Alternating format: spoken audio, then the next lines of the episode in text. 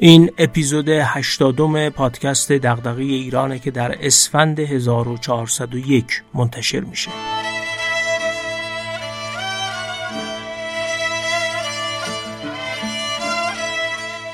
ما از اپیزود 79 شرح کتاب راه باریک آزادی رو شروع کردیم. توی اون اپیزود مفاهیمی مثل مسئله آزادی، لویاتان غایب، لویاتان مستبد، لویاتان مقید، قفس هنجارها و اثر ملکه سرخ رو معرفی کردیم. گفتیم که مسئله آزادی اینه که چجوری میشه هم حکومت داشت تا نظم و امنیت و قانون رو برقرار کنه و هم چجوری میشه اسیر این حکومت قدرتمندی که نظم و امنیت و قانون رو برقرار می‌کنه نشد البته امروز می‌دونیم که حکومت ها وظایفی خیلی بیشتر از برقراری نظم، امنیت و قانون هم انجام میدن.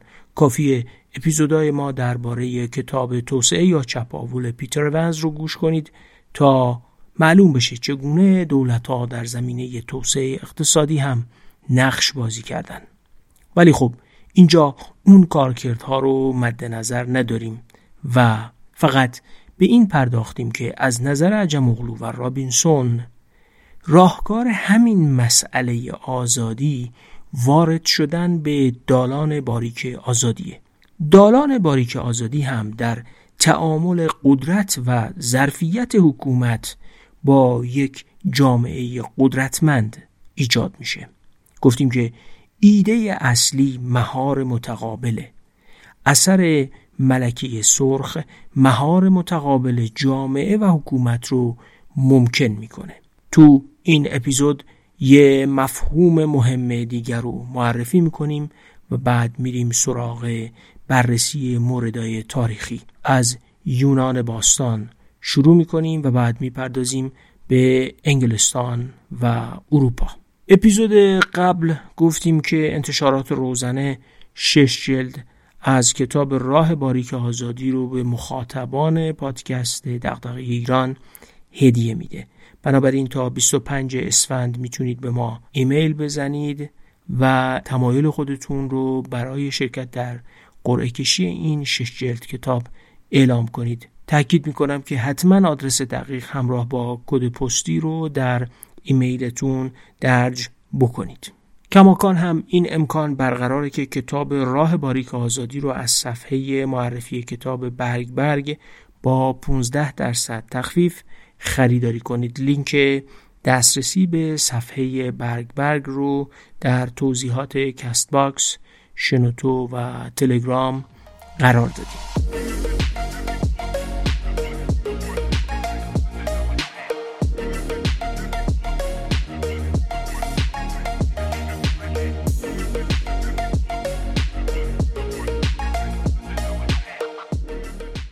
هر منبعی به مدیریت نیاز داره و منبع مهمی مثل دانش سازمانی هم با مدیریت بهره ورتر میشه. سازمان های امروز می‌تونن با مدیریت دانش به بهرهوری و کارایی بیشتر برسن و به همین دلیل به این مدیریت دانش اهمیت میدن.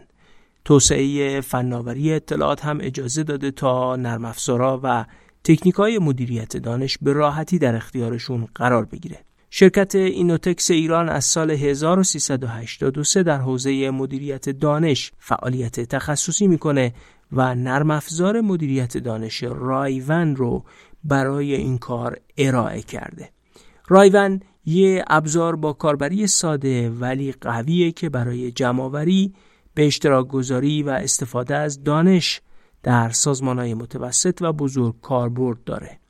روزانه بیش از 150 هزار کاربر سازمانی تو ایران از رایون برای مدیریت دانش و اطلاعات استفاده می کنند. نرم افزار رایون با استفاده از ماژولای پایگاه دانش، مدیریت درس آموخته، شبکه اجتماعی، فرمساز، روندساز، پرسش و پاسخ، انجمن دانایی، مدیریت دانش آشکار، نظرسنجی، پیام کوتاه و پست الکترونیک و کتابخانه یک پارچه سازی به سازمان یا تیم شما کمک می‌کنه تا کارکنانتون رضایت شغلی بالاتری رو تجربه کنن. زمان افراد کارکشته و خبره سازمانتون برای انجام کارهای تکراری و بیهوده تلف نشه. بهرهوری فرایندهای کاری افزایش پیدا کنه و فرایند پرهزینه و بالاخص زمانبر آنبوردینگ کارمندای جدیدتون تا حد ممکن کم هزینه و کوتاه بشه. فهرست بلندی از شرکت ها و سازمان ها مثل صنایع بانکداری، نفت، گاز و پتروشیمی،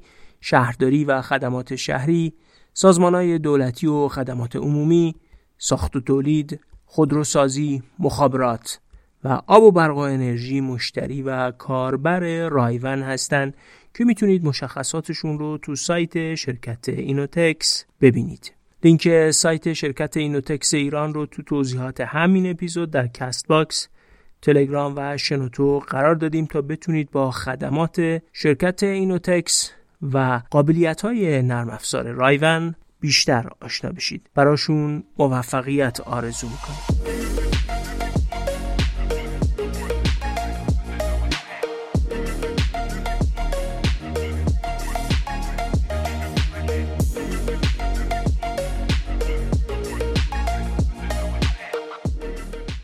فایده وجود لویاتان اینه که نظم، امنیت و قانون رو برقرار کنه. این فایده بزرگیه. ولی جوامعی هستند که از تن دادن به لویاتان سر باز زدن و با لویاتان قایب سر می‌کنن. عجم اغلو و رابینسون می‌پرسند چرا این جوامع با لویاتان قایب سر می‌کنن؟ چرا در جهت ایجاد اقتدار متمرکز و بعد مقید کردنش تلاش نمی‌کنن. چرا اثر ملکی سرخ در این جوامع ظهور نمی‌کنه؟ پاسخشون اینه. اگه از لویاتان بترسیم مانع انباشت قدرتش میشیم و در برابر سلسله مراتب اجتماعی و سیاسی که لازمه تا لویاتان پدید بیاد مقاومت می‌کنیم. واقعیت اینه که حکومت رو مجموعه ای از اراده ها اداره می‌کنن که حاکمان، سیاستمدارا، دیوان سالارا و بقیه بازیگرای پرنفوذ سیاسی رو شامل میشه. همون چیزی که بهش میگن فرادستان. لویاتان بدون سلسله مراتبی از این فرادستان اصلا پدید نمیاد. بیاعتمادی به قدرت و اطمینان نداشتن از اینکه لویاتان چجوری از قدرتش استفاده می‌کنه ترس از این سلسله مراتب رو به جون جامعه میندازه. جامعه ای که به قدرت سیاسی اعتماد نداشته باشه به هر شیوهی از هنجارگذاری گرفته تا مقاومت در برابر شکلگیری سازمان و سلسله مراتب حکومت راه حکومت سازی رو دشوار و پرسنگلاخ و محدود می‌کنه. در اصل به دلیل ترس از بروز لویاتان مستبد به لویاتان قایب تن داده میشه. یه سوال مهم اینه که اگه جامعه ای اونقدر قوی باشه که مانع شکلگیری حکومت بشه پس چرا نمی‌تونه اجازه بده لویاتان شکل بگیره و بعد اون رو مقید کنه؟ پاسخ کتاب اینه که هنجارای این جوامع مثلا مثل جوامع آفریقایی قابلیت اون رو داشت که نابرابری سیاسی رو در نطوه خفه کنه و اجازه نده حکومت به عنوان شکلی از نابرابری سیاسی به وجود بیاد. اما الزاما ظرفیت نداشت که بعد از شروع حکومت سازی جلوی قدرتمند شدن بیرویه همون حکومت رو بگیره. عجم و رابینسون به این وضعیت میگن شیب لغزنده. یعنی یه وضعیتی که اگه افتادی توش دیگه نمی‌تونی در بیای. تا وقتی اجازه ندادی حکومت شکل بگیره با قفس هنجارها امنیت و نظم رو برقرار می‌کنن و لویاتان مستبدی هم پدید نمیاد. اما به محض اینکه حکومت شکل گرفته دیگه نمی‌تونن جلوش بیستن و مانع مستبد شدنش بشن. قرار می‌گیرن روی شیب لغزنده و سر از جایی در میارن که قصد نداشتن به اونجا برسن.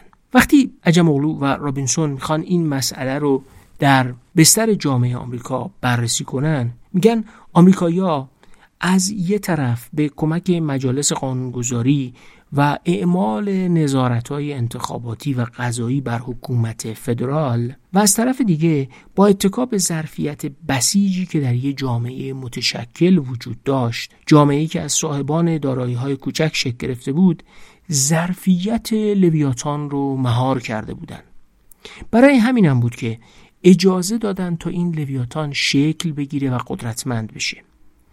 اما اگه هنجارای جامعه چنین قابلیتی نداشته باشن و نشه باهاشون حکومت رو مهار کرد جامعه زیر بار قدرت گرفتن حکومت نمیره. اینجاست که همکاری یعنی همکاری حکومت و جامعه با تضعیف متقابل حکومت و جامعه جایگزین میشه. اگه قرار باشه قدرت گرفتن حکومت باعث بشه که یه قبیله یا گروه و دسته بر سرنوشت بقیه حاکم بشن مردم هم حق تشکیل انجمن و حزب و تشکیلات برای دفاع از خودشون نداشته باشن و نظام قضایی و انتخاباتی هم به مردم قدرت دفاع از خودشون در برابر حکومت اون دار و دسته رو نده و رابطه مردم و حکومت در یه سراشیبی بیفته که آخرش دره استیلا و سلطه حکومت مستبد بر مردم بیدفاع باشه.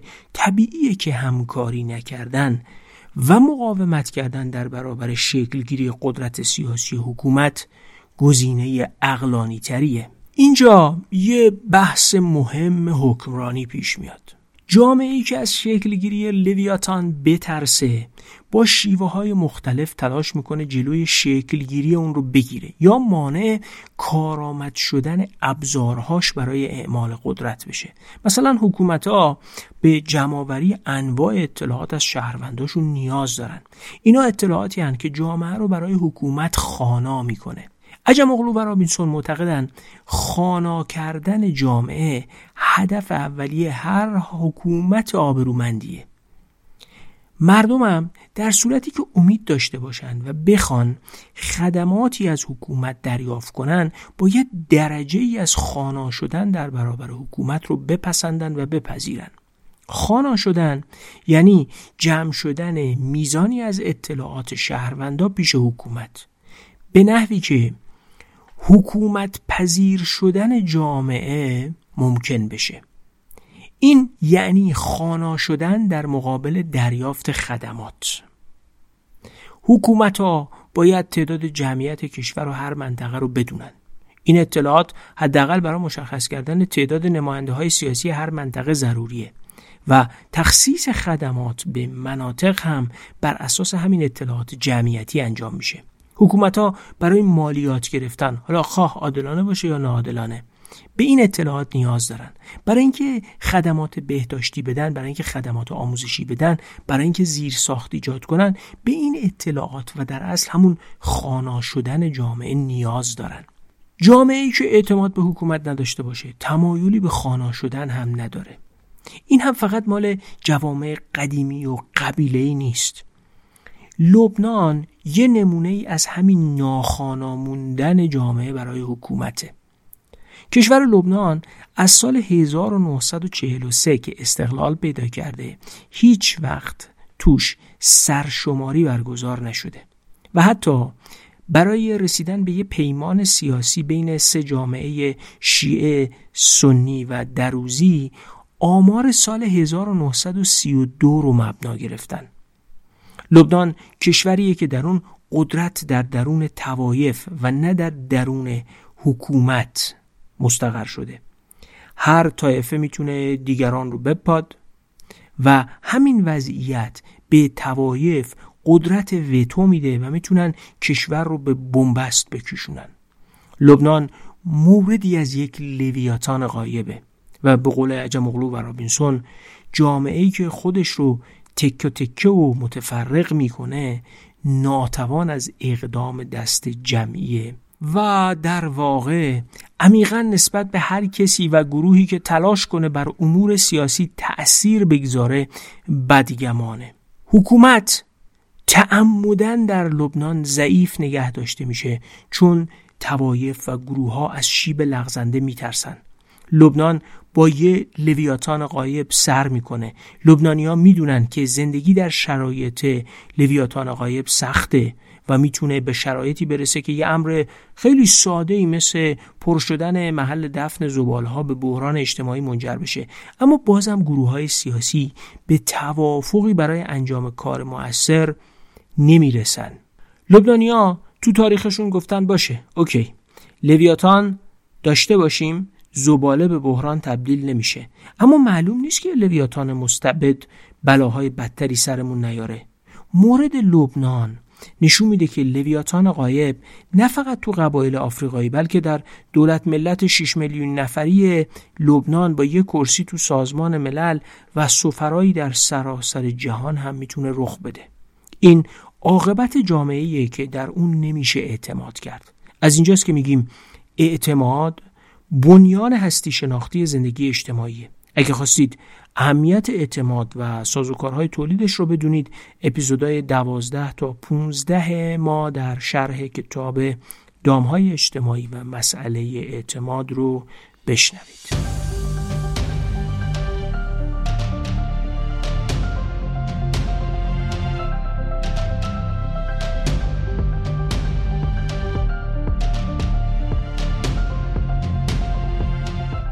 عجم اغلو و رابینسون طیف گسترده ای از موارد تاریخی از یونان باستان و شبه جزیره عربستان در زمان ظهور دین اسلام و تاریخ اروپا از زمان امپراتوری روم تا به امروز تا آمریکا، انگلستان، آلمان، آفریقای جنوبی و چین در دنیای معاصر رو برای نشون دادن درستی و دلالت‌های نظریه راه باریک آزادی بررسی کردند. ما سعی می‌کنیم در نهایت اختصار برخی از این موردها رو بررسی کنیم. شنونده رو ارجاع میدیم به خوندن خود کتاب برای شناخت دقیقتر و انبوهی از داده های تاریخی که ناگزیر در این شرح ما نمی گنجن و از دست میرن. بگذارید از بررسی ظهور لویاتان مقید در یونان باستان شروع کنیم. تسئوس حاکم افسانه یونان در حدود سال 1200 قبل از میلاد. لویاتانی بود که مثل گیلگمش در شهر اوروک بر بیقانونی و فقدان نهاد حکومتی حافظ نظم در یونان اصر تاریکی غلبه می‌کنه و به این ترتیب لویاتان مستبد در یونان ظهور می‌کنه. اما خب یونان کماکان دستخوش کودتاها بوده و فرادستان به این تشخیص رسیده بودند که به روش های منظمتری برای سامان دادن شهر و دیارشون نیاز دارن. دراکو اولین بار مسئولیت تدوین قوانین مکتوب آتنی رو بر عهده می‌گیره و قانون اساسی دراکو که ارسطو بهش می‌گفت قانون اساسی آتن به این ترتیب مکتوب میشه. عصر دراکو به گفته ارسطو دورانی از اختلاف نظر بین طبقات بالای جامعه و شهروندان بوده و به نوشته پلو تاریخوس مورخ یونانی اصر مناقشه سیاسی پایدار در یونان همین اصر دراکوه. آتنیا سی سال بعد از قوانین دراکو ساختن لویاتان مقید رو آغاز می‌کنن اختلاف نظر سر توازن قدرت بین فرادستا و مردم عادی و اینکه حکومت دموکراتیک باشه یا اندک سالار و اولیگارشی در همین دوران در جریان بوده. سولون یه تاجر و فرمانده نظامی در این دوران نقش مهمی بازی می‌کنه. کفه مبارزه تو اون زمان به نفع مردم سنگین شده بود و سولون که در بین ثروتمندا به دلیل ثروتش و در بین عامه مردم به دلیل سلامت نفسش اعتبار داشته حکمرانی اصلاحجو از کار در میاد که این وضعیت رو به سمت لویاتان مقید هدایت می‌کنه. سولون تو نوشته های خودش آورده به مردم به همان اندازه‌ای که برایشان کافی بود امتیاز دادم نه کمتر و نه بیشتر از حقشان. از کسانی که قدرت داشتند و برای ثروتشان مورد حسادت قرار می گرفتند مراقبت کردم تا آسیبی نبینند. من برپا ایستادم سپر نیرومندم را گردا گرد هر دو طرف قرار دادم و نگذاشتم هیچ طرف به ناحق غلبه کند. این همون وضعیت توازن قواست توازن بین نیروی فرادستان و نیروی فرودستان. اصلاحات سولون مردم رو در برابر فرادستان تقویت می‌کنه ولی از طرف دیگه فرادستان رو هم مطمئن می‌کنه که منافعشون تهدید نمیشه. آتن در زمان سولون دو نهاد سیاسی عمده داره. مجلس اکلسیا که تمام شهروندان مرد می‌تونستن درش عضو بشن و آرئوپاگوس که نهاد اصلی اجرایی و قضایی بوده و فرادستا کنترلش می‌کردن.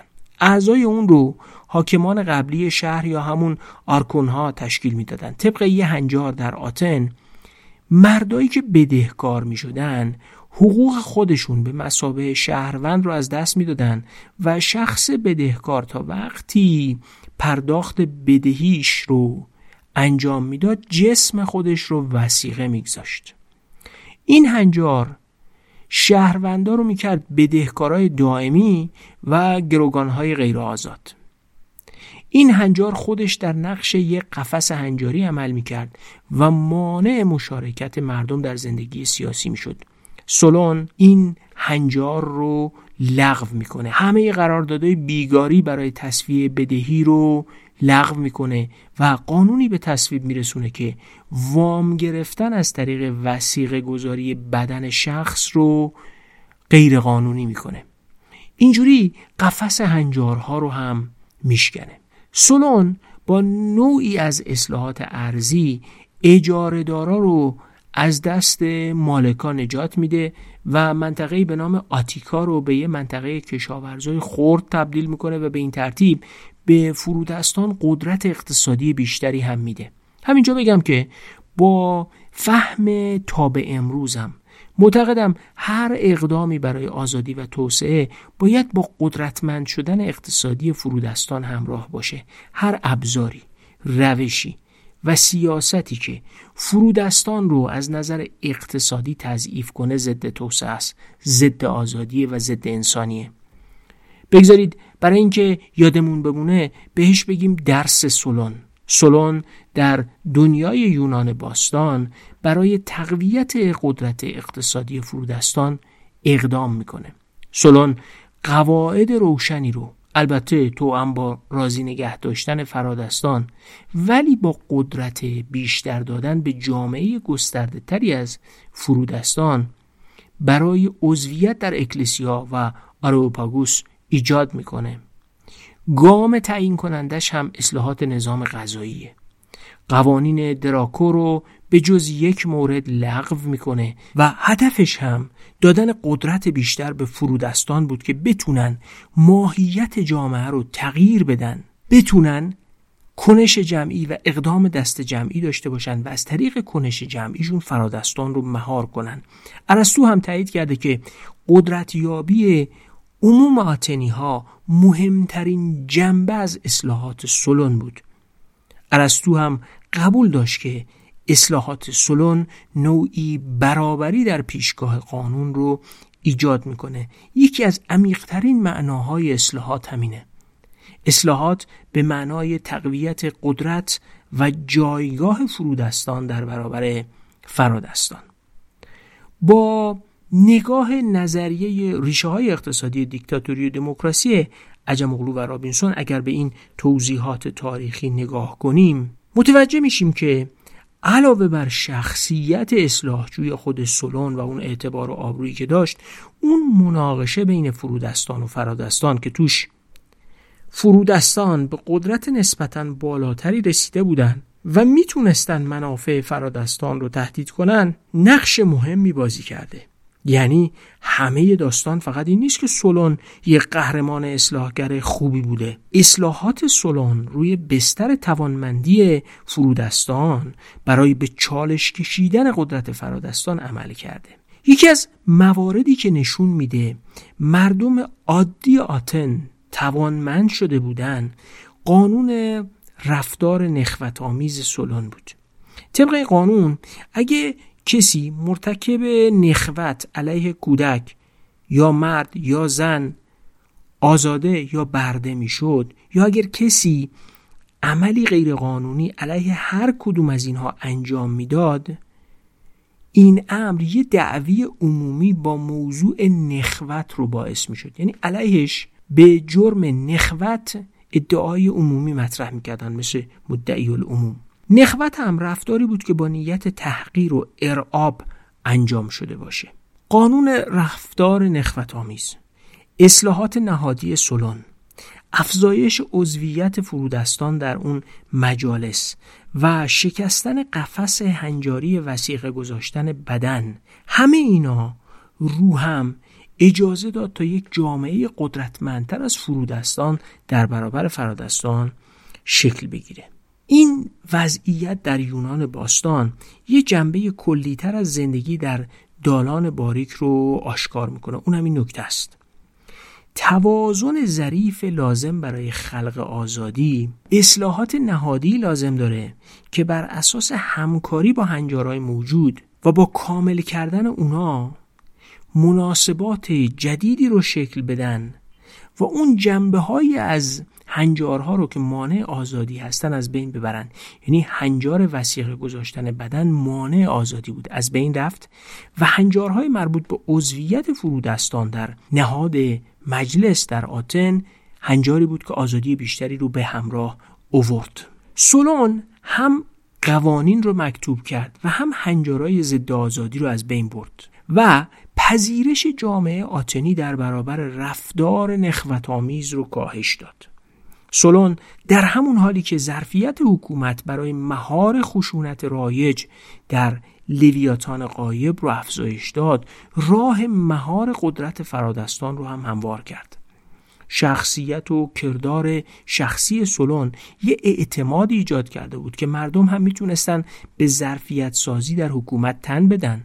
و هم مشارکت مردم برای بالا بردن ظرفیت و مهار کردن فرادستان توسط فرودستان رو سولون پیش ببره. سولون یک سال آرکون آتن بود و بعد از اون خودش رو ده سال تبعید می‌کنه. چرا؟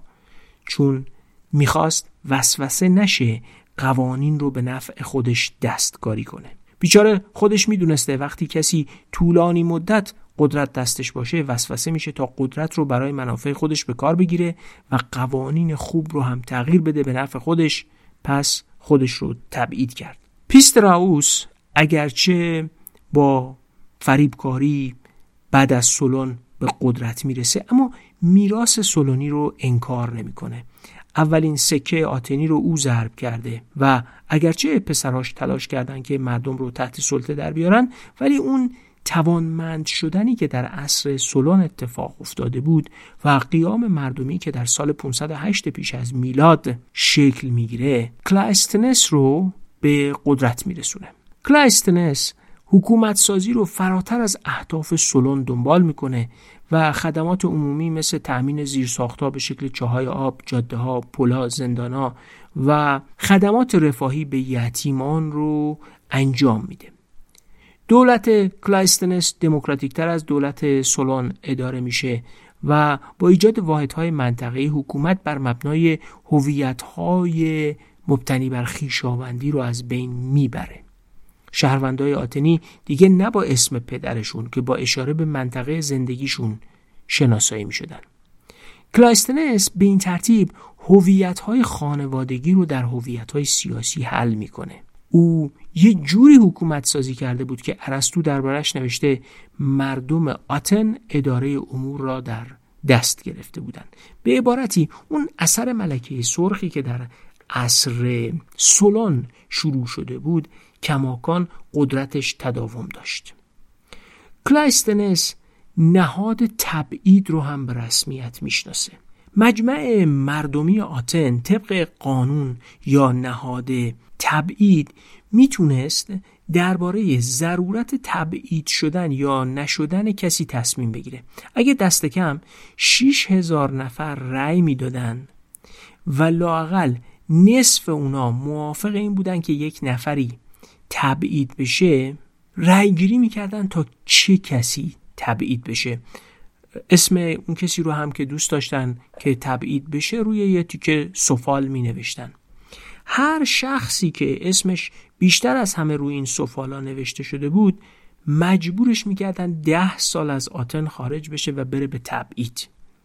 یه جور رأیگیری باستانی بود. ارسطو اعتقاد داشت این قانون به دلیل بدگمانی نسبت به صاحبان قدرت تصویب شده بود. اگرچه طی 180 سالی که این نهاد تبعید اجرا می شده فقط 15 نفر رو میفرستن به تبعید. اما صرف اینکه تهدید به تبعید وجود داشت فرادستان یه جوری خودشون رو مقید محسوب می‌کردن. به این ترتیب آتن از دوران سلون به بعد بر مبنای منازعاتی که بین فرودستان و فرادستان شکل گرفته بود و فرودستان به یک قدرت نسبی برابر با فرادستان رسیده بودند تونست یکی از اولین حکومت های مقید اولین لویاتان های مقید رو در جهان ایجاد بکنه. البته این حکومت هم یه جایی فرو میپاشه. نشانه ای از اینکه لویاتان مقید الزاما همیشگی و دائمی نیست و لویاتان مقید وضعیتیه که در معرض بیثباتیه.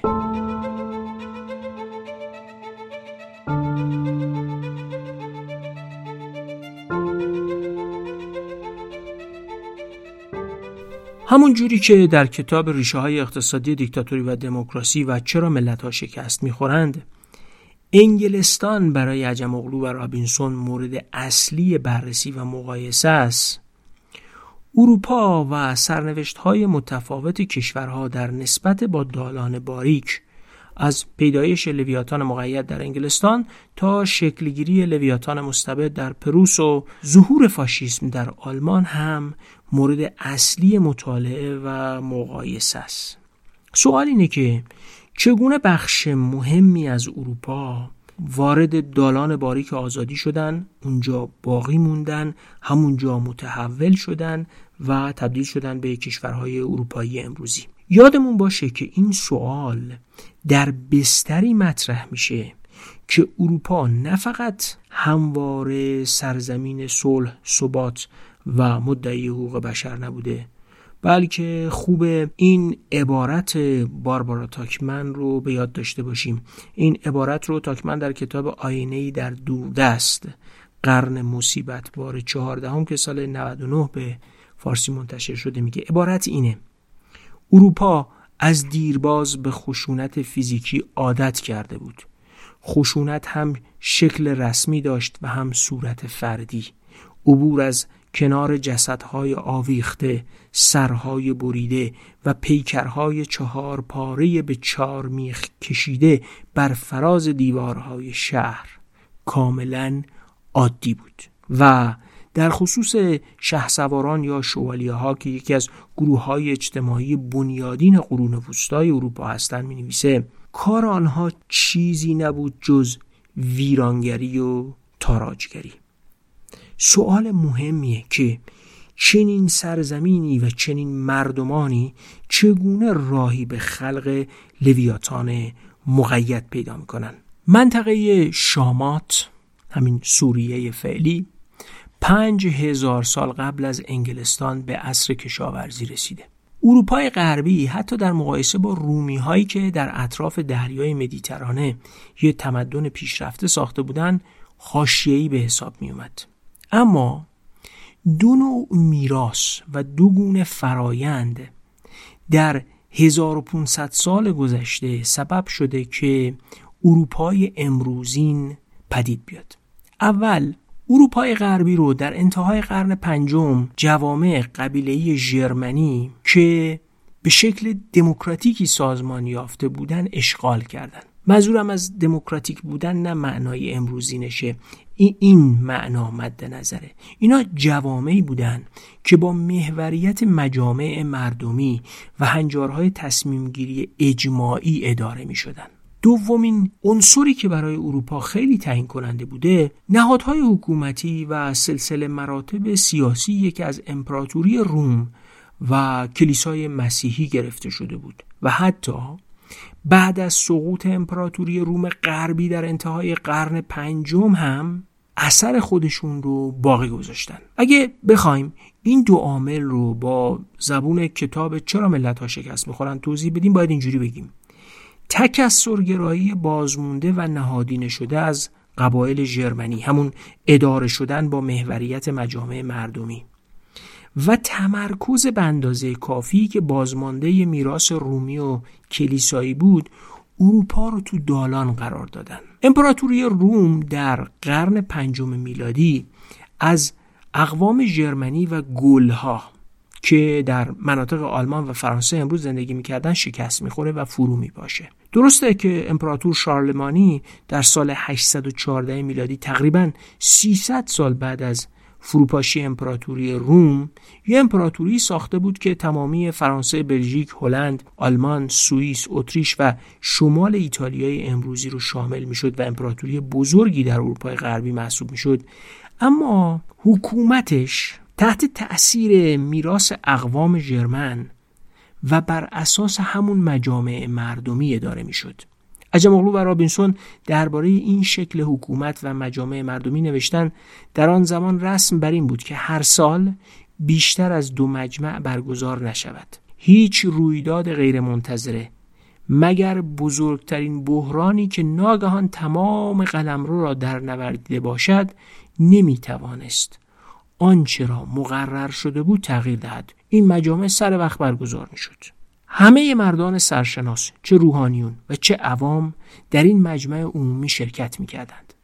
مردان سرشناس برای شور و گفتگو گرد هم می آمدند و آنهایی که منزلت پایین تری داشتند حضور می یافتند تا تصمیمات را بشنوند و همچنین هر از گاه درباره آنها سخن هم بگویند و این گونه تصمیمات را نه به اجبار بلکه از سر درک و توافقی که خود به آن می‌رسیدند تایید کنند. پس این یه سنت در تاریخ اقوام ژرمنی و گلها یا اقوام ساکن در فرانسه امروز بود.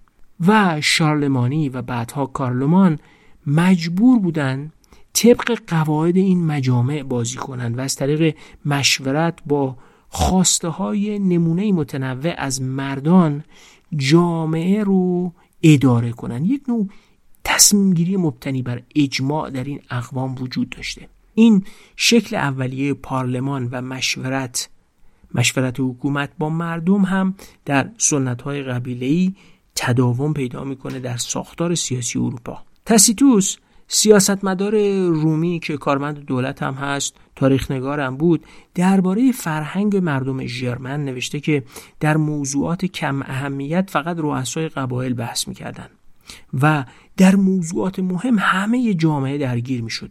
دادرس هایی رو انتخاب می‌کردن تا در تمام نواحی و روستاها عدالت رو برقرار کنند به هر دادرس صد تا آدم کاربلد می‌دادن تا بهش مشورت بدن و احکام و آرایش رو وزن و اعتبار بدن.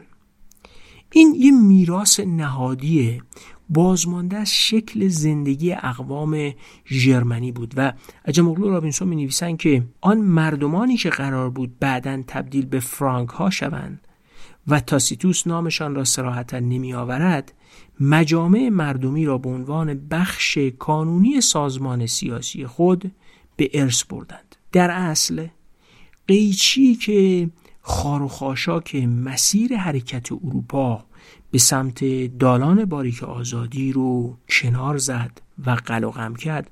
دو تیغه داشت. یه تیغش همین رسوم ژرمنی و مشورت با مردم و تصمیم گیری اجماعی در مجامع بود و تیغه دومش ظرفیت حکومتی بود که بر اساس نظام اداری رومی ها و ساختار سلسله مراتبی کلیسا ساخته شد. آگوستوس امپراتور روم در سال 27 پیش از میلاد یه دستگاه اداری متمرکز و نظاممند رو ایجاد کرده بود. این همون دستگاه اداریه که 5 قرن بعد ارث می‌رسه به این تاریخ اروپای مبتنی بر افزایش ظرفیت حکومت. این دم و دستگاه اداری که 27 سال پیش از میلاد مسیح ایجاد شده بود تأمین ارزاق عمومی رو انجام می‌داد تجهیز ارتش رو انجام می‌داد و ریشه اولیه شکلگیری یک نظام اداری در اروپا بود. این امپراتوری روم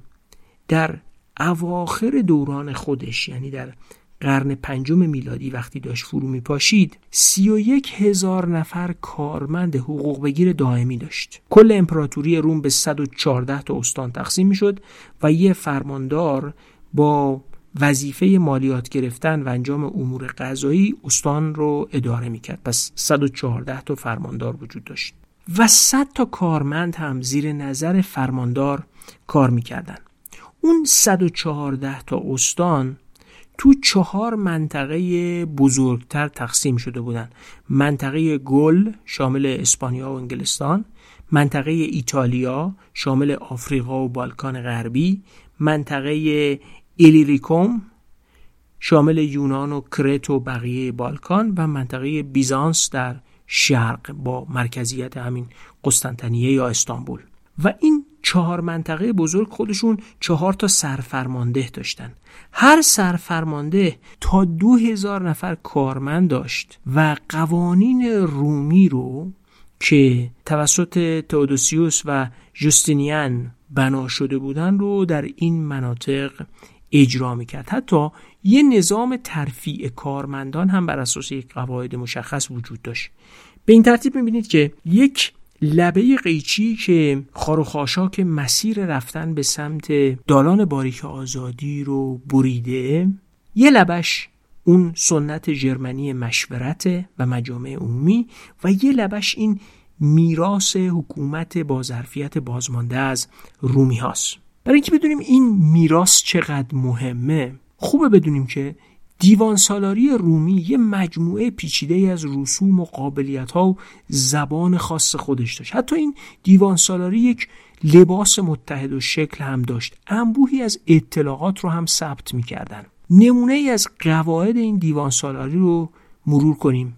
تو این دیوان سالاری قاعده این بود که هر چیزی پیش از رسیدن به عرض حاکم شهر باید دو بار خلاصه می‌شد. یک تلخیص بر عهده مقامی موسوم به سکرتریوس بود و دیگری توسط پرسونالیوم یا عالیترین مقام قضایی انجام می گرفت یعنی گزارش می‌دادن به فرماندار شهر و دو تا خلاصه ازش تهیه می‌کردن. کاری که در دیوان سالاری های مدرن انجام میشه. سکرتریوس که امروز بهش میگن سکرتر منشی و پرسونالیوم اینا رو خلاصه می‌کردن. و در اختیار اونها قرار می‌دادن و این یه روال حقوقی تعریف شده بود. به این ترتیب ترکیبی از اون تکسرگرایی و این ظرفیت حکومت اروپا رو به سمت دالان باریک آزادی هل دادن.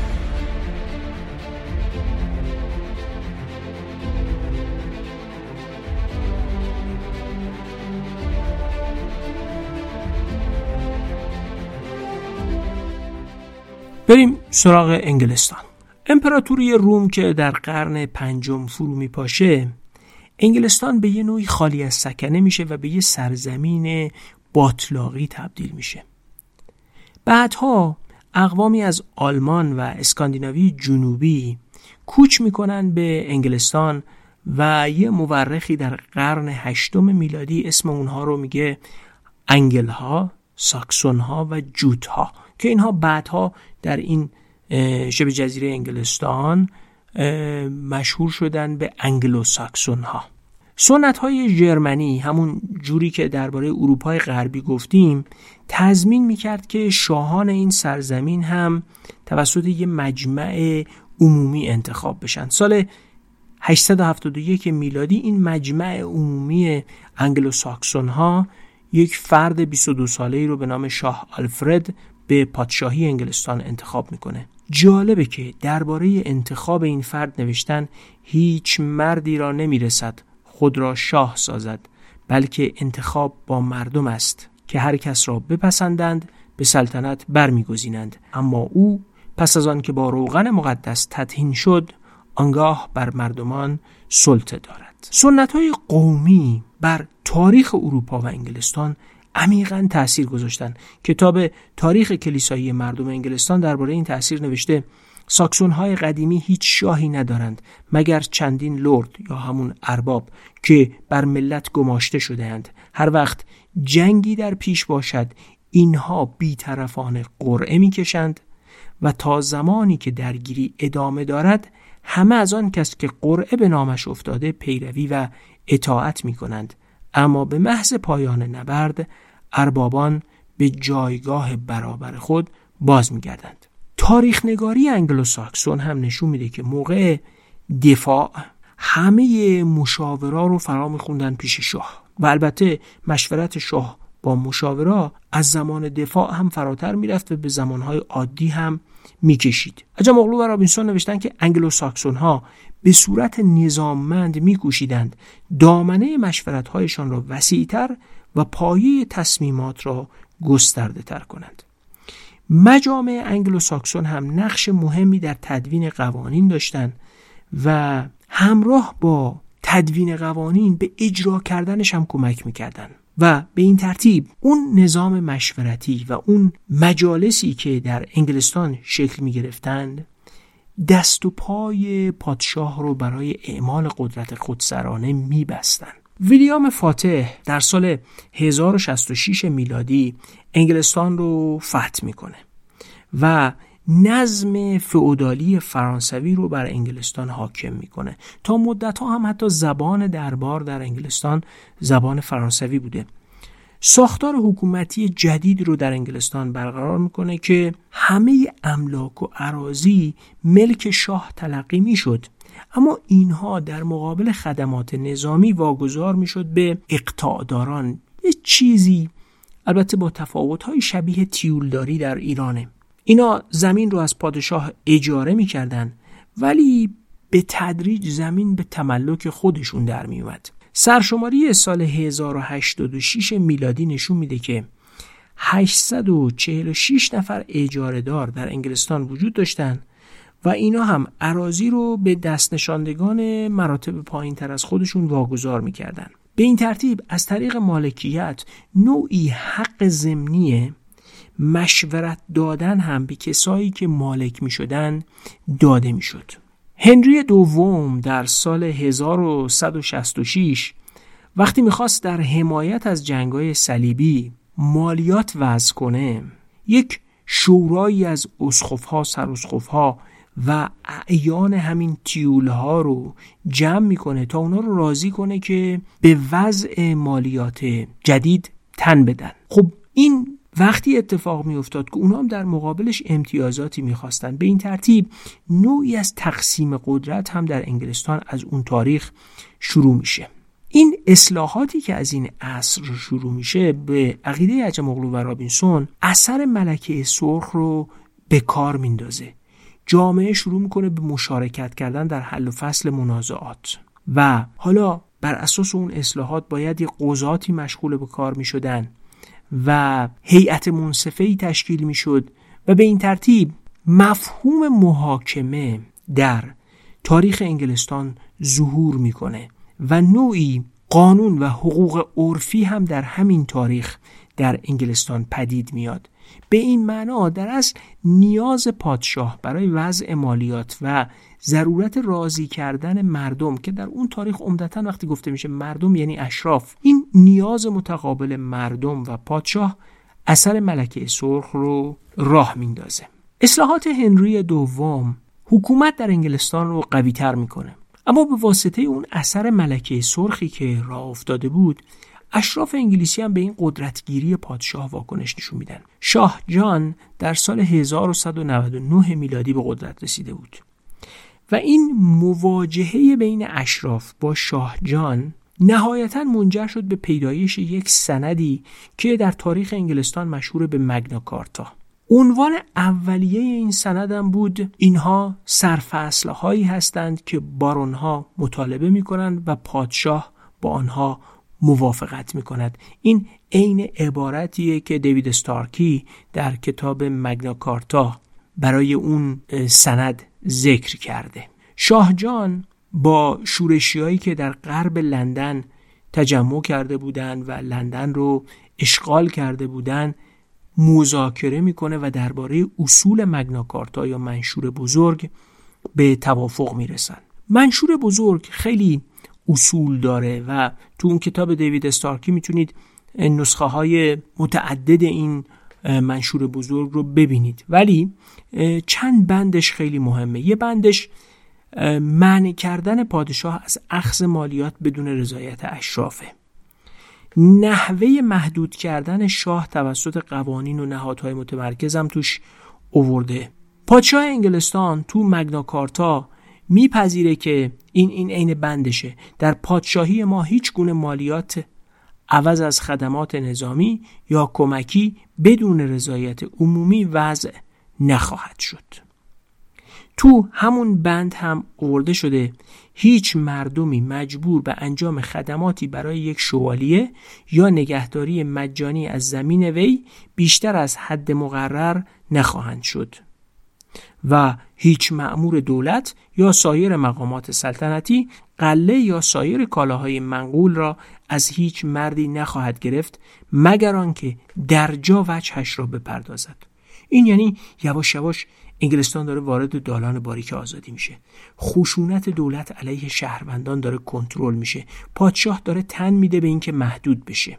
تو همون منشور مگناکارتا و در بند 38 اومده در آینده هیچ مقامی حق ندارد مردی را بر اساس دعاوی بدون پشتوانه بدون ارائه شهودی معتبر که درستی آن گفته ها را تایید کند به دادگاه بکشاند. و بند 39 هم تصریح می‌کنه که هیچ مرد آزادی بازداشت یا زندانی یا از حقوق یا مایملکش محروم یا ترد یا تبعید یا از منزلش به هر شیوهی محروم نخواهد شد مگر در نتیجه قضاوت قانونی از سوی افراد برابر با وی یا بر اساس قانون کشور.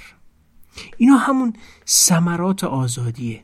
یعنی همون چیزی که هابز می‌خواست. به دور ماندن از خشونت پیشبینی ناپذیر خشونت بیرحمانه و آزادی دادن به فرد برای اینکه از املاکش و از جان و مالش و از بدنش استفاده بکنه. آزادی حاصل و معنای این قوانین برای مردم بود. حالا آزادی به معنای در امان بودن از اراده خودسر حکومت در امان بودن از خشونت بیرحمانه و مرگ اومده بود روی کاغذ. اینها همه حقوقی بود که بر اثر توازن قوای جدید بین حکومت و مردم شکل گرفته بود. معنیش این نیست که از همون لحظه هم این حقوق اعمال شد. انگلستان 400 سال دیگه در کشمکش بود تا مگناکارتا به معنای واقعی عملیاتی بشه. اما سنگ بنای رابطه جدیدی بین حکومت و مردم توی همون مگناکارتا گذاشته شد. دیوید استارکی تو کتاب مگناکارتا میگه مردان 1215 1215 سالیه که منشور مگناکارتا بین پادشاه انگلستان و اشراف امضا میشه. میگه مردان 1215 بذر چیزی را کاشتند که در حال زندگی و رشد است. ما باید امیدوار باشیم که آخرین میوه آن هنوز برداشت نشده است. یعنی این میوه هنوز در قرن 21 هم نرسیده کامل نشده و اون رابطه حکومت و مردم کماکان در حال تحوله. نکته مهم این بود که منشور مگناکارتا حاوی یه سازوکاری برای کسب اطمینان از به اجرا در اومدن بندهاش هم بود. یه شورای متشکل از 25 تا بارون تشکیل شده بود و اگر چهار نفر از این اعضا اطلاع پیدا می‌کردن که شاه یا افسراش دارن. یه بندی از مگناکارتا رو نقض می‌کنن می‌تونستن به هر شیوهی که صلاح بدونن به پادشاه حمله کنن. می‌تونستن قلعه هاشو تصرف کنن زمیناشو تصرف کنن مای املک یا هر چیز دیگه ایش رو بگیرن. ولی خود شاه رو مستثنا کرده بودن. یعنی می‌شد همه اموال شاه و مای املک و همه چیزو گرفت الا خود شاه. یعنی برای جان او یک مسئولیتی قائل شدن. نکته مهم اینه که حالا اشراف انگلیسی نه فقط شاه رو تهدید کرده بودن تا حقوقی رو به اونها بده بلکه حق تهدید پادشاه در آینده رو هم برای خودشون حفظ کرده بودن. این دقیقا همون منطق آزادیه منطق مهار متقابل. مگنا کارتا یه فرایندی رو راه انداخت که در آوریل 1245 یعنی سی سال بعد از امضای مگنا کارتا باعث شد نمایندگی بیشتری هم به مردم انگلستان داده بشه تو آوریل 1245 دو شوالیه از هر دهستان انتخاب می شدن تا به نمایندگی از مردم عمل بکنن. نهایتا قانون انتخابات در انگلستان که به همه مردم حق رأی داد 1918 تصویب شد. به عبارتی بین نمایندگی دادن به مردم در 1245 بر اساس انتخاب دو شوالی از هر دهستان تا 1918 حدود 700 سال طول کشیده. اما این همون چیزیه که دیوید استارکی میگه بذری که کاشته شد حالا حالا داره نتیجه میده. هنوز آخرین میوش چیده نشده و جمعقلو و رابینسون میگن که اثر ملکه سرخی که شروع شد در تاریخ تداوم پیدا کرد.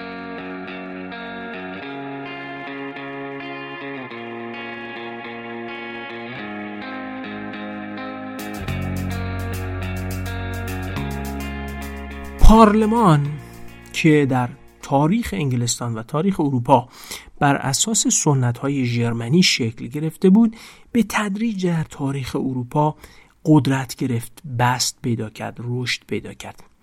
تا اون خیارکی سالهای 1347 تا 1352 میلادی هم که دست کم یک سوم جمعیت اروپا رو کشت و یه نیروی کار زیادی رو از بین برد و کمبود نیروی کار ایجاد کرد پایه های فودالیسم رو که خودش یک قفس هنجاری بود تضعیف کرد. به این ترتیب در تاریخ اروپا ترکیبی از سنت های ژرمنی توازن قوایی که اشراف با پادشاه ایجاد کردند و نهایتا عامل پیش بینی نشده ای مثل تاون که به توازن قوای بیشتر بین فرودستان و فرادستان کمک کرد. انگلستان رو به سمت دالان باریک هل داد. انگلستان البته یه جامعه مدنی سرزنده هم داشته. مردم طبق قواعد مشخصی دور هم جمع می شدن تصمیم می گرفتن و به این ترتیب در تاریخ انگلستان نوعی از عموم مردم شکل گرفته. یه چیزی که میشه بهش گفت که میانگین مردم. یه زندگی انجمنی هم در انگلستان وجود داشت که شرح بیشترش رو در کتاب چرا ملت ها شکست می‌خورن هم عجم علوم برده و هم ما اونجا شرح کردیم تو اون اپیزودها. تو اون زندگی انجمنی تو مارنویسی می‌کردن و سعی می‌کردن بر قوانین اثر بذارن. مردم تو اجرای عدالت هم مشارکت می‌کردن. جامعه هم به گونه بود که بسیج کردن مردم امکان پذیر بود. این ترکیب امکان بسیج کردن و امکان مواجهه فرودستان با فرادستان خودش رو اونجایی نشون داد که مردم انگلستان در قرن هفدهم حاضر نشدن زیر بار یه چیزی برن به نام حق آسمانی پادشاهان. سلسله استوارت می‌خواستن این حق آسمانی پادشاهان رو در جامعه انگلستان جا بندازن یا در جریان جنگ داخلی دهه 1640 نهایتا چارلز اول رو اعدام کردند و سقوط جیمز دوم طی انقلاب شکوهمند در سال 1688 هم نمودی از این بود که مردم دارن قدرت می‌گیرن و این توازن قواعد شکل می‌گرفت. وقتی این توازن قوا شکل گرفت و مردم بعد از انقلاب 1688 تونستن قدرت حکومت رو مهار کنن حالا می‌تونستن بهش اعتماد هم بکنن. حالا دیگه اشراف که مردم خونده می شدن و در پارلمان مستقر بودن می‌تونستن به این پادشاهی که تحت کنترلشون بود اجازه بدن تا مالیات بیشتری هم بگیره. چارلز تیلی جامعه شناس شهیر آمریکایی معتقد بود که مردم انگلستان با حکومت دست به نوعی از همستیزی زده بودن. او بهش می‌گفت همستیزی مردمی. همستیزی به این معنا که مردم از طریق ابزارهای مختلفشون در یک مقیاس بزرگی و هماهنگ شده می‌تونستن قدرت حکومت رو تحت تاثیر قرار بدن. اون مسابقه ای که بین حکومت و مردم در چارچوب اثر ملکه سرخ شروع شده بود و در چارچوب مبارزات مردم در صحنه ادامه پیدا می کرد حالا نوعی از مهار متقابل رو ایجاد کرده بود که به مردم اجازه می‌داد به این حکومت مهار شده اعتماد کنن تا بتونه ظرفیتش رو گسترش بده. انقلاب صنعتی تو انگلستان هم به نوعی ادامه همین همستیزی است و بر اثر اون همستیزی است که حالا اون قدرت مهار شده و تو امان حکومت قدرتمند شده زمین ساز تضمین حقوق مالکیت میشه تضمین نوآوری میشه سرمایه گذاری در زیر ساختها رو انجام میده و به این ترتیب اون توازن بین قدرت مردم و قدرت حکومت شکل می‌گیره و لویاتان مقید برای اولین بار در تاریخ دنیای جدید در انگلستان شکل می‌گیره.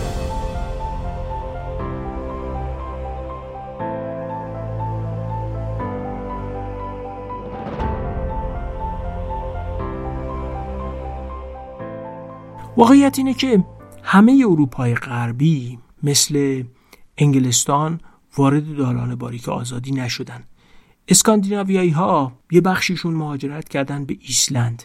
اینا اگرچه اون سنت های تاریخی جرمنی رو داشتن برای مجامع مردمی و یک جامعه قدرتمند اما ایسلند هیچ وقت نتونست یک حکومت بازرفیت پدید بیاره و در از ایسلند تا قبل از قرن پیش تبدیل میشه به یه جایی که توش لویاتان قایب هست. مردم قدرتمندن اما لویاتان شکل نمی‌گیره و به قول عجم و رابینسون تبدیل میشه به سرزمین خونخواهی های بیپایان. پس اون قدرت حکومت با ظرفیتی که در انگلستان پدید اومد در همه جای اروپا پدید نیومد علیرغم اینکه اون سنت ژرمنی وجود داشت. درست در شرق اروپا اون سنت مجامع مردمی وجود نداشت و در کنستانتینوپل یا قسطنطنیه یا استانبول فعلی حکومت قدرتمنده وجود داشت بدون اینکه اون سنت مجامع مردمی وجود داشته باشه. برای اینکه بدونیم این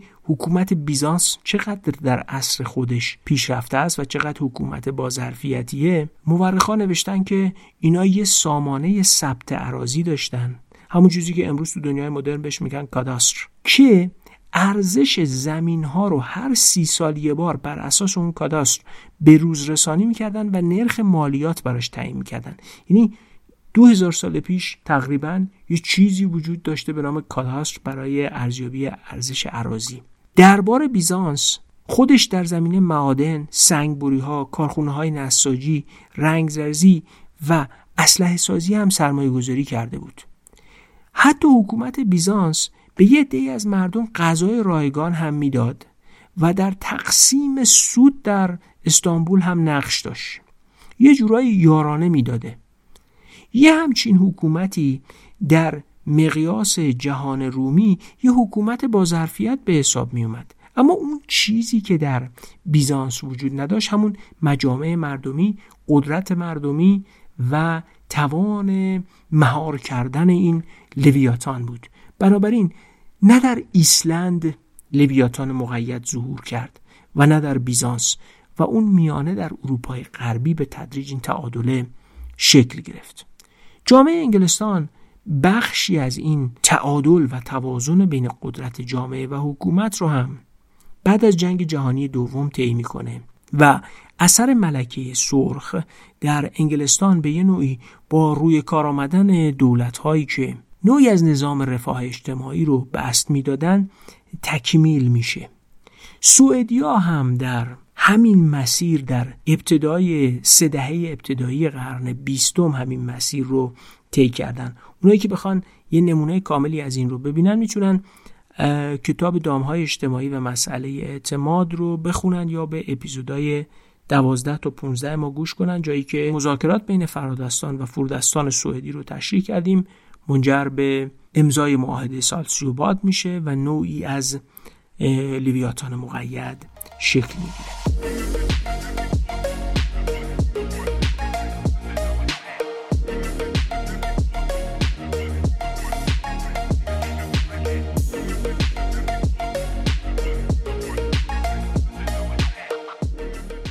هر منبعی به مدیریت نیاز داره و منبع مهمی مثل دانش سازمانی هم با مدیریت بهره ورتر میشه. سازمان های امروز می‌تونن با مدیریت دانش به بهرهوری و کارایی بیشتر برسن و به همین دلیل به این مدیریت دانش اهمیت میدن.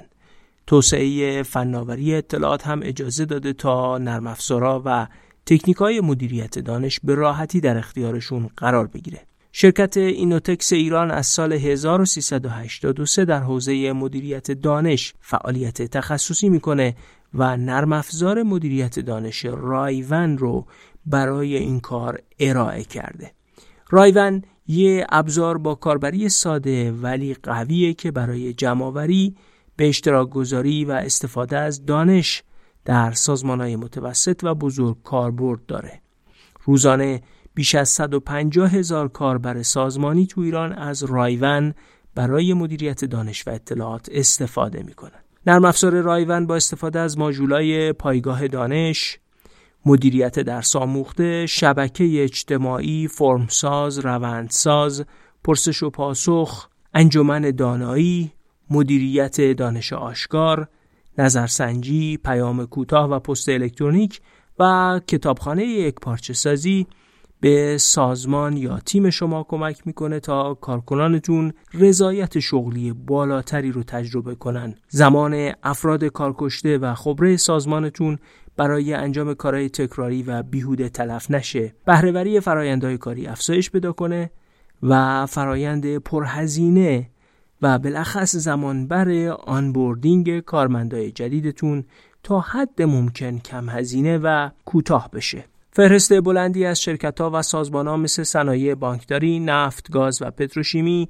شهرداری و خدمات شهری، سازمان های دولتی و خدمات عمومی، ساخت و تولید، خودروسازی، مخابرات و آب و برق و انرژی مشتری و کاربر رایون هستند که می‌تونید مشخصاتشون رو تو سایت شرکت اینوتکس ببینید. لینک سایت شرکت اینوتکس ایران رو تو توضیحات همین اپیزود در کست باکس تلگرام و شنوتو قرار دادیم تا بتونید با خدمات شرکت اینوتکس و قابلیت های نرم افزار رایون بیشتر آشنا بشید. براشون موفقیت آرزو می‌کنیم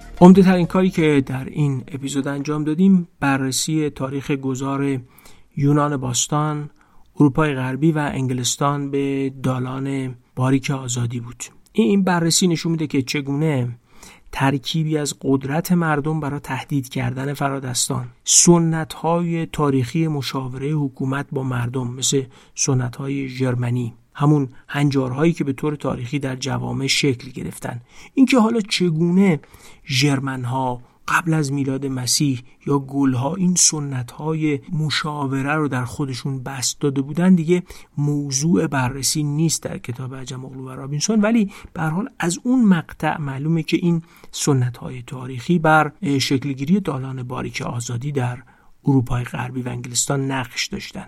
نیازمندی حکومت ها به همراهی مردم مثل موردی که پادشاه انگلستان احتیاج داشت به هر دلیلی برای جنگیدن یا برای هر کار دیگری مالیات وضع بکنه و باید نظر مردم رو جلب می‌کرد و در مقابل امتیاز وضع کردن مالیات مجبور شد که امتیازاتی در زمینه دادگاه ها هیئت منصفه یا ضرورت مشورت با اشراف رو بده. به این ترتیب خروجی همه اینها که بسیار فرایند زمانبری هم هست منجر به ورود انگلستان به دالان باریک آزادی میشه. این زمان بر بودن رو میشه در چارچوب مگناکارتا هم دید. بین امضا شدن در 1215 تا اجرا شدن واقعی در 1688 میلادی. و بست و تکوین این اجرای مگناکارتا در این بازه 400 ساله. همواره هم این احتمال هست که این توازن قدرت حکومت و جامعه به هم بریزه. معنی این حرف الزام به تکرار همین زمان بندی در بقیه کشورها نیست. یعنی اینجوری نیست که بگیم چون انگلستان 400 سال طول کشیده باید بقیه کشورها هم 400 سال طول بکشن. جوهره این سخن اینه که باید توازن و مهار متقابل شکل بگیره. کشورها مسیرهای متفاوتی طی می‌کنن. و این تفاوت رو میشه در فرقای بین اروپای غربی یونان باستان و انگلستان هم دید. و در اپیزودهای بعدی شمار بیشتری از کشورها رو بررسی می‌کنیم تا شباهت ها و تفاوت های بیشتری رو هم بشناسیم.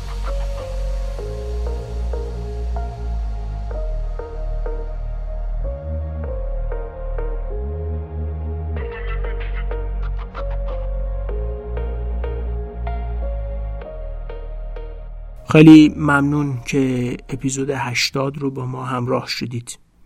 ممنون که درباره ما با دیگران حرف می‌زنید تو فضای مجازی تبلیغمون می‌کنید. دیگران رو تشویق می‌کنید ما رو بشنون و به ما ایمیل می‌زنید. بلخص این روزا تا 25 اسفند می‌تونید به ما ایمیل بزنید و آدرس کاملتون رو بنویسید تا در قرعه کشی شش جلد کتاب راه باریک آزادی که انتشارات روزنه هدیه کرده شرکت بکنید. نقد و نظرهاتون رو می‌خونیم و سعی می‌کنیم و تلاش می‌کنیم بهتر باشیم. فعلا تا اپیزود 81 و قسمت سوم از شرح کتاب راه باریک آزادی خداحافظ.